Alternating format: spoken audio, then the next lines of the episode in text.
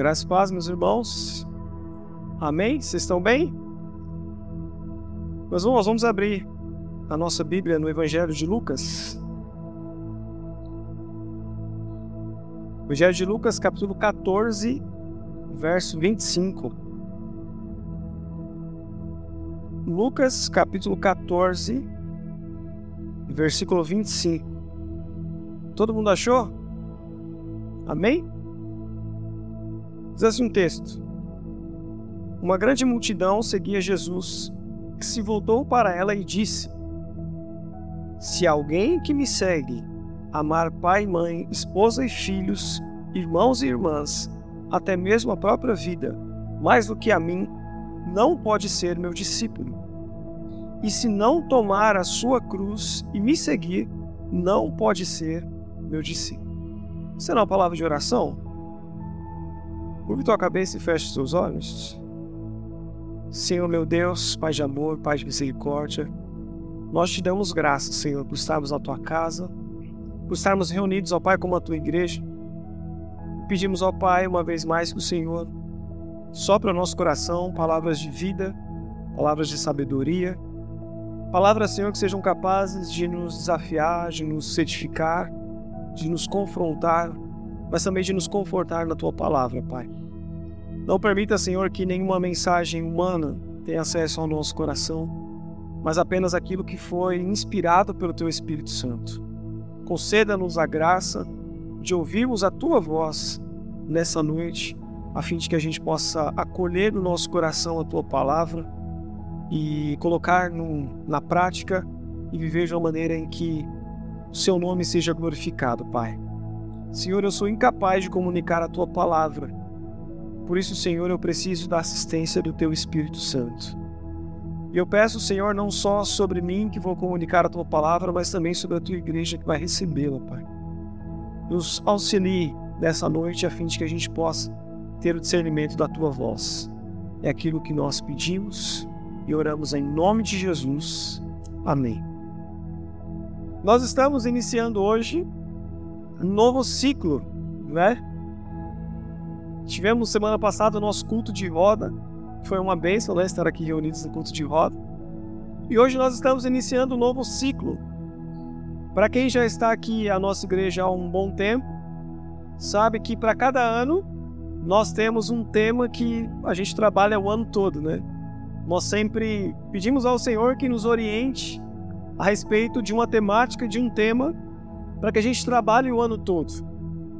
Dois anos atrás nós falamos, por exemplo, e passamos o ano todo falando sobre Ezequiel 37, quando Ezequiel tem a visão de um rio que começa a correr e aquele rio ele está nos tornozelos, depois ele está nos joelhos, depois está nas cinturas, depois está nos lombos, até chegar ao ponto em que não dá mais pé. E o nosso desafio para aquele ano, ao longo de todo o ano, foi de irmos mais fundo. Né? Muitos é, se lembram disso e sempre conversam comigo e falam assim: Ó, oh, eu lembro, né? Que nós tivemos um ano em que o Senhor nos desafiou a irmos mais fundo, né? Nos aprofundarmos mais em Deus. No ano passado, nós colocamos no coração de ser o ano da excelência, né? O Senhor nos convidou a viver o ano da excelência e nos empenharmos a fazer tudo com excelência para o Senhor, né? Tudo que vier à mão fazer com excelência, porque nós estamos fazendo ao Senhor. E para esse ano novo, né, esse ano que ainda nós estamos dando feliz ano novo, né, para as pessoas que a gente não viu ainda, né? É, para esse ano novo que se inicia, o Senhor também já nos inspirou, né? O Senhor já nos comunicou algo novo. Senhor já nos ajudou, né, nos orientando através de algumas coisas, dificuldades que nós enfrentamos no ano passado, algumas lutas, né, conversas com algumas pessoas. O Senhor nos encaminhou então para um novo tema para a nossa igreja esse ano. E é exatamente sobre isso que nós vamos falar especificamente nessa mensagem. E eu pretendo fazer uma série de mensagens a respeito disso, começando hoje. Provavelmente teremos quatro ou cinco pregações a respeito disso. tema para nossa igreja para esse ano de 2024 é compromisso com um propósito. Tá? Então, para esse ano todo, assim como ano passado nós sempre estávamos lembrando né, que era o ano da excelência que nós tínhamos que fazer tudo com excelência, esse ano nós vamos caminhar também debaixo dessa orientação do Senhor de compromisso e de propósito. O texto que nós lemos é de João, versículo 14. Nós lemos do 25 até o 27. Mas já como desafio, eu gostaria de te desafiar ao longo dessa semana você ler do 25 até o 35, que é o último versículo desse capítulo. Então eu gostaria de desafiar, nós lemos apenas três versículos, né? Mas eu queria já te desafiar. Eu sei que você já tem o seu cronograma de leitura, né? Muitos já até falaram para mim, oh, eu comecei a ler a Bíblia toda, né? Do começo do ano para cá. Você já tem o seu cronograma de leitura da Bíblia, mas eu queria te desafiar a todos os dias, de segunda a sexta, você ler esses versículos, né, do, do 25 ao 35. Leia todos os dias, uma vez pelo menos por dia, e medite um pouco naquilo que o Senhor ele quer ministrar ao seu coração. É interessante que no meu enunciado aqui desse trecho das Escrituras, na minha Bíblia está assim: o custo do discipulado. Não sei se na sua tem algum enunciado, mas na minha está assim: o custo do discipulado. E Jesus vai falar sobre ter o Senhor acima de todas as coisas, mas é interessante que nos versículos é, subsequentes ele vai falar também de você entender que para ser discípulo de Jesus exige um custo, exige um empenho, exige uma dedicação. E ele chega a dizer assim: olha, quando você vai construir algo, você precisa sentar primeiro e analisar se os recursos que você tem é suficiente para você terminar a sua construção. Porque senão você vai começar e vai cair no erro de deixar pela metade. Jesus também diz seu, para os seus discípulos nesse texto de que se você é um rei e você está indo em guerra contra outro exército, primeiro você precisa saber a força militar do outro exército para saber se com a força que você tem você pode ir à guerra. E o próprio Jesus disse: se você achar que você não pode vencer, é melhor você sentar e buscar um caminho alternativo, né? E fazer um tratado de paz. Que Jesus está nos desafiando é a gente entender o custo do discipulado. E a Bíblia é interessante que ela não nos deixa seguir Jesus sem nos deixar claro que isso vai nos custar, né? O Evangelho sempre deixa claro para a gente que há dificuldade em servir o Senhor. Há lutas quando nós firmamos um compromisso de seguir ou de servir ao Senhor. E quando nós falamos aqui para esse tema do ano, né, de compromisso com propósito, nós temos que entender também que o propósito é algo que só pode ser dado pelo Criador. Por exemplo, imagine esse óculos que eu estou usando aqui. Imagine ele sozinho no universo, e ele clamando, falando assim: para que, que eu existo? Por que, que eu fui criado? Imagine o óculos clamando ao universo, perguntando para o universo: mas por que, que eu existo? Qual a minha finalidade? Tudo que existe pressupõe um Criador. E se há um Criador, significa que existe um propósito dado por esse Criador. Portanto, é o Criador que estabelece o propósito das coisas. É a pessoa que construiu os óculos que sabe melhor o propósito, por que ele serve ou do porquê ele existe. E quando Deus ele nos criou, ele também nos criou com propósitos. E eu quero aqui tentar trazer você para entender duas maneiras distintas de propósitos, mas que talvez seja uma maneira só. Né? Foi um pouco confuso, mas espero que vocês entendam quando eu explicar aqui. Existe um propósito muito claro na criação quando Deus diz assim: façamos o homem a nossa imagem e a nossa semelhança. Então, quando Deus cria o homem, existe o propósito do imago Dei, ou seja, da imagem de Deus. Nós fomos criados para ser na criação a imagem de Deus. Mas há um segundo propósito porque esse propósito de sermos a imagem de Deus é um propósito universal, é para todos os seres criados. Todos os seres humanos criados foram criados à imagem de Deus. Mas há um propósito individual, que nós chamamos muitas vezes na teologia de vocação. Então, além do propósito universal de sermos a imagem e semelhança do Senhor, há também a vocação. E o que é a vocação? É algo que o Senhor compartilhou com você. É algo que o Senhor deu para você. É algo que é particular, é algo que é individual, é algo que é seu. É um dom, é um presente, é uma dádiva que o Senhor deu para você. E que talvez, se você não exercer o seu propósito barra vocação, o corpo sentirá falta. Ao ponto de que se nós não exercermos a nossa vocação, o corpo sentirá falta.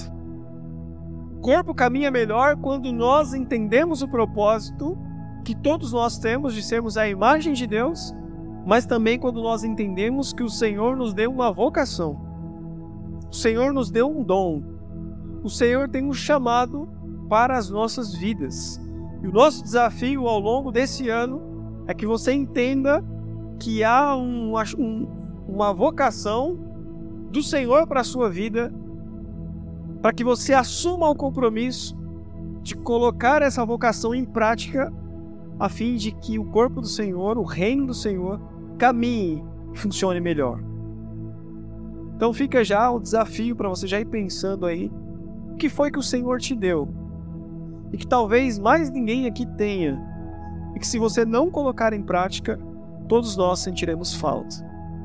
O texto de Lucas, capítulo 24, 24 não, desculpa, 14, né, o texto que nós lemos, diz assim, ó, primeiro verso que nós lemos, né, o 25. Uma grande multidão seguia Jesus, que se voltou para ela e disse: Uma grande multidão seguia Jesus. Esse texto ele tem alguns paralelos, né, em alguns outros evangelhos. E um dos paralelos desse texto está lá em João capítulo 6. Logo depois que Jesus multiplica os pães, num sinal maravilhoso. No dia seguinte, Jesus sai do lugar onde ele estava, atravessa o rio para o outro lado. E todo mundo acorda pela manhã e começa a procurar Jesus aonde Jesus havia multiplicado os pães. E aí alguém informa para eles que Jesus já estava do outro lado. A Bíblia diz que eles sobem nos seus barcos e atravessam para encontrar Jesus do outro lado. Quando eles encontram Jesus, eles perguntam para Jesus: Mestre, aonde você estava? Que nós estávamos procurando você pela manhã toda. E a resposta de Jesus é muito dura. Porque Jesus diz assim: Vocês me procuram não pelas palavras que eu profetizei, nem por quem eu sou, mas pelo pão que vocês comeram mas por aquilo que eu dei a vocês. O que Jesus está falando é que existe uma clara diferença entre seguir Jesus e tornar-se discípulo de Jesus. Se nós estamos falando aqui de compromisso, existem pessoas que estão comprometidas em seguir Jesus. Mas nós precisamos estar comprometidos em nos tornarmos discípulos de Jesus. Eu gosto muito de filosofia, né? De ler sobre filósofos e ler muito sobre isso. Gosto mesmo. E existem vários filósofos que têm Jesus como uma figura singular, admirável. Eles admiram Jesus. Eles leem toda a literatura que Jesus deixou, no sentido de palavras, de sermões, que eles são fascinados por Jesus Cristo. Muitos deles, inclusive, são ateus, mas tem uma admiração profunda pelo Jesus histórico. Mas você percebe que, mesmo eles possuindo essa admiração, eles estão apenas no campo daqueles que seguem Jesus por alguma razão. E o nosso compromisso, o nosso desafio é deixar de fazer parte daqueles que apenas seguem a Jesus e assumir o compromisso de sentar-se com Jesus ou de sentar aos pés de Jesus a fim de ser discipulado por ele. Um discípulo era facilmente reconhecido na época de Jesus porque sempre um discípulo estava sentado aos pés para ouvir o seu rabino. Quando Jesus nos convida ou fala para nós qual que é o custo do discipulado, Jesus está nos chamando para sentar aos seus pés e sair daqueles da multidão que segue Jesus para obter algum lucro, para obter algum benefício e estar aos pés de Jesus para se tornar semelhante, para ser parecido com quem Jesus Cristo é. E quando ele fala do custo do discipulado, quem não abrir mão do pai, da mãe, da esposa, dos filhos, do irmão, da irmã, por amor de mim, não pode ser meu discípulo. Quando ele diz isso, ele não está te desencorajando a se tornar discípulo. Muito pelo contrário. Ele está falando que se tornar discípulo de Jesus vai além das relações humanas. Você vai transformar as suas relações em relações espirituais. Você vai espiritualizar as suas relações. Como que isso significa? Significa que se você se tornar um discípulo de Jesus, se você se tornar comprometido com o reino de Deus, se você sair do campo daqueles que apenas seguem a Jesus e se tornar de fato um discípulo comprometido com o reino de Deus, a sua esposa, os seus filhos, os seus irmãos, a sua mãe, o seu pai, vai desfrutar de uma pessoa muito melhor. Eu tenho certeza de que se eu for um discípulo comprometido com o reino de Deus, eu me tornarei um esposo muito mais, um esposo muito melhor para minha esposa do que se eu estiver apenas comprometido em ser um bom esposo. Se eu humanamente estiver comprometido em ser um bom esposo, talvez eu consiga ser um bom esposo. Mas se eu estiver comprometido com o reino de Deus, eu serei um esposo segundo o coração de Deus, que vai promover o reino de Deus na minha casa e na minha família. O que Jesus está falando não é abrir mão da nossa família. O que Jesus está falando é que se você entender que você precisa ser o meu discípulo, a sua família será um lugar de luz, de paz, de vida, de salvação, será um ambiente do reino de Deus. Pessoas comprometidas em se tornarem discípulos de Jesus oram pelos seus filhos, batalham espiritualmente pelos seus filhos, lutam para ver o crescimento, ensinam os seus filhos, oram pelas madrugadas, impõem as mãos sobre os seus filhos, oram pelas suas esposas, oram pelas suas famílias, batalham em oração pelas suas famílias, porque entenderam o reino espiritual. Porque não são apenas bons esposos de sair e fazer compra com elas, né? mas discípulos de Jesus que oram. Eu acredito que uma das coisas mais poderosas no reino de Deus é você impor as mãos sobre os seus filhos e abençoá-los. É você abraçar o seu filho, fazer uma oração por ele. É você abraçar a sua esposa em tempo que ela está em uma crise, em uma dificuldade, e você orar pela sua vida. É você colocar o seu celular para despertar de madrugada e você dobrar os seus joelhos e falar: Senhor, abençoa o meu lar, abençoa minha família, abençoe os meus amigos, abençoa os meus irmãos. Jesus não desprezava a família, muito pelo contrário. Certa vez, lá em Mateus capítulo 12, Jesus estava reunido, várias pessoas, e os discípulos chegaram para Jesus e disseram assim: Mestre, a sua família está aí fora e eles querem falar com você. E Jesus fala assim: Quem que é a minha família? A minha família são vocês, todos aqueles que fazem a vontade do meu Pai que está nos céus. Essa é a minha família. Aí você pode achar que Jesus desprezava a família. Não, muito pelo contrário. Porque lá em João, capítulo 19, quando Jesus estava sendo crucificado, ele chega para o seu irmão, João, e diz assim: Ó, aqui está sua mãe, cuide dela. O que Jesus está dizendo é: Eu não estarei mais aqui, Então cuide da nossa mãe. Eu partirei em breve. Aqui está sua mãe, cuide dela. E ele diz para sua mãe: Mãe, aqui está seu filho. Meu irmão, eu não estarei mais aqui para abençoar o meu irmão, para andar com meu irmão. Cuida dele. É impressionante que se nós entendermos, nos comprometermos com o reino de Deus, a gente pode, a gente pode mudar as realidades à nossa volta. Eu creio nisso. Que através daquilo que o Senhor tem na sua vida, de propósito e de vocação, o Senhor pode mudar as realidades à nossa volta. Compromisso com propósito.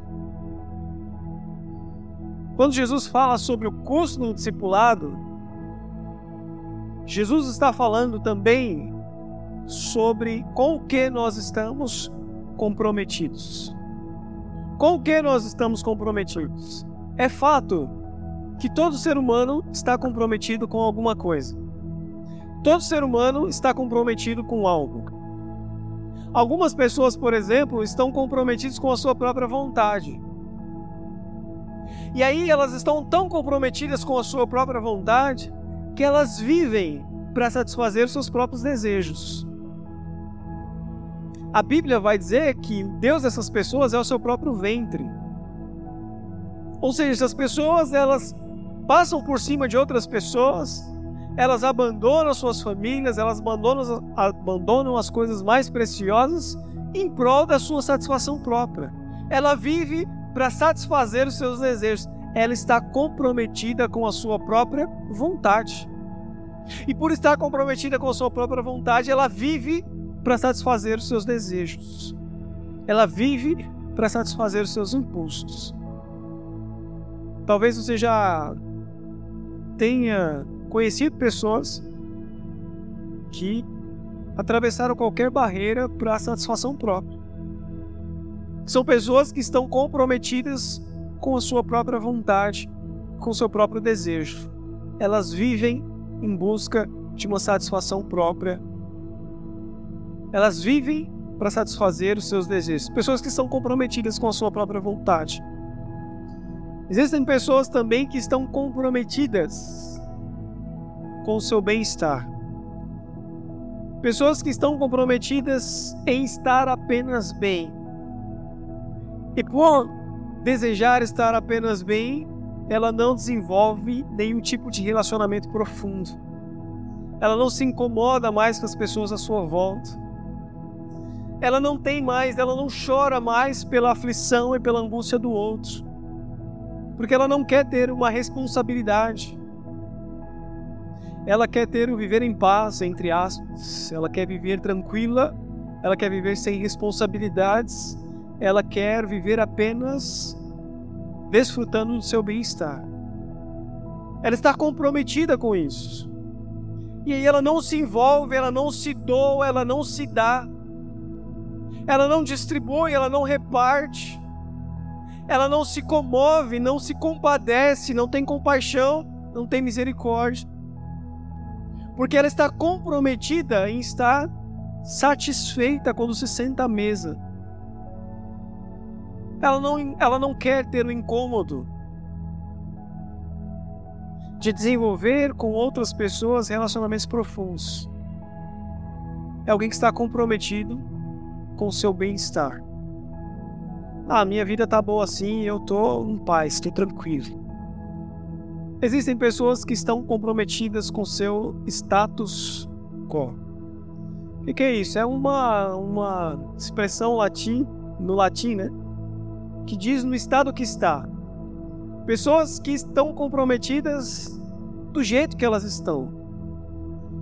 Pessoas que chegaram em um nível, seja maior ou menor, mas que chegou naquele lugar e falou assim: para mim, tá bom assim.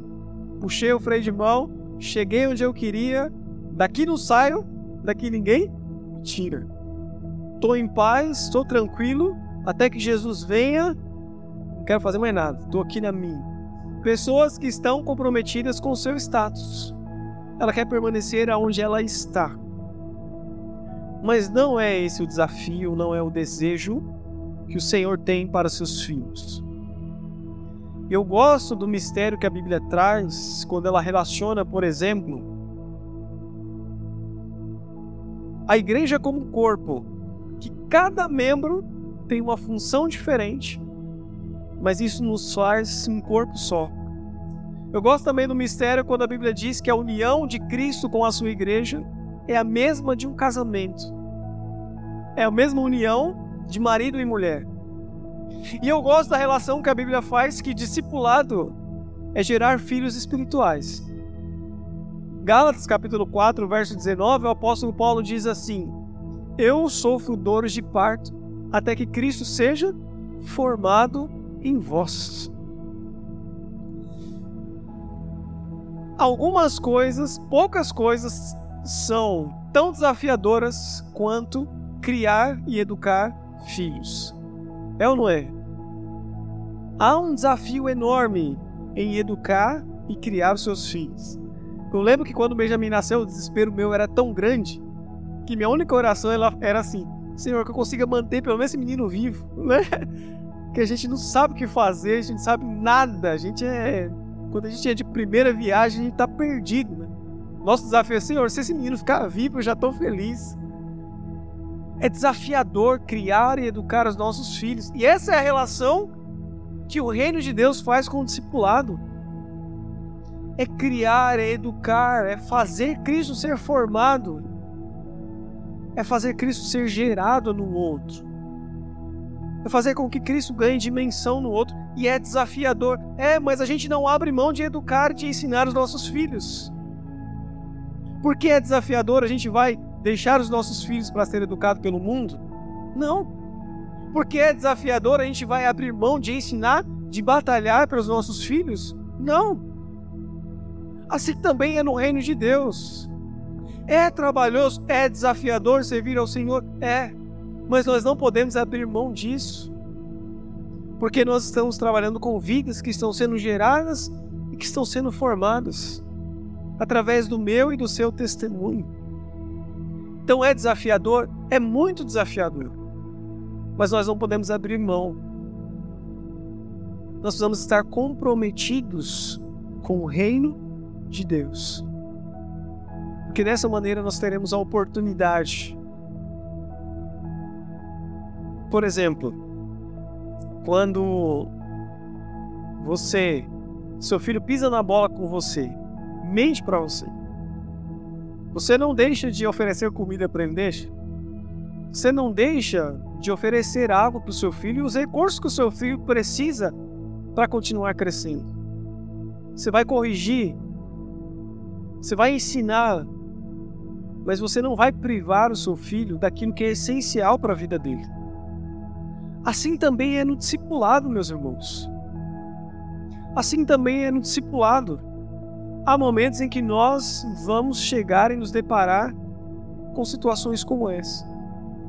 Mas nós não podemos abrir mão de oferecer ao outro, ao próximo, o cuidado e todos os recursos que ele precisa para viver bem.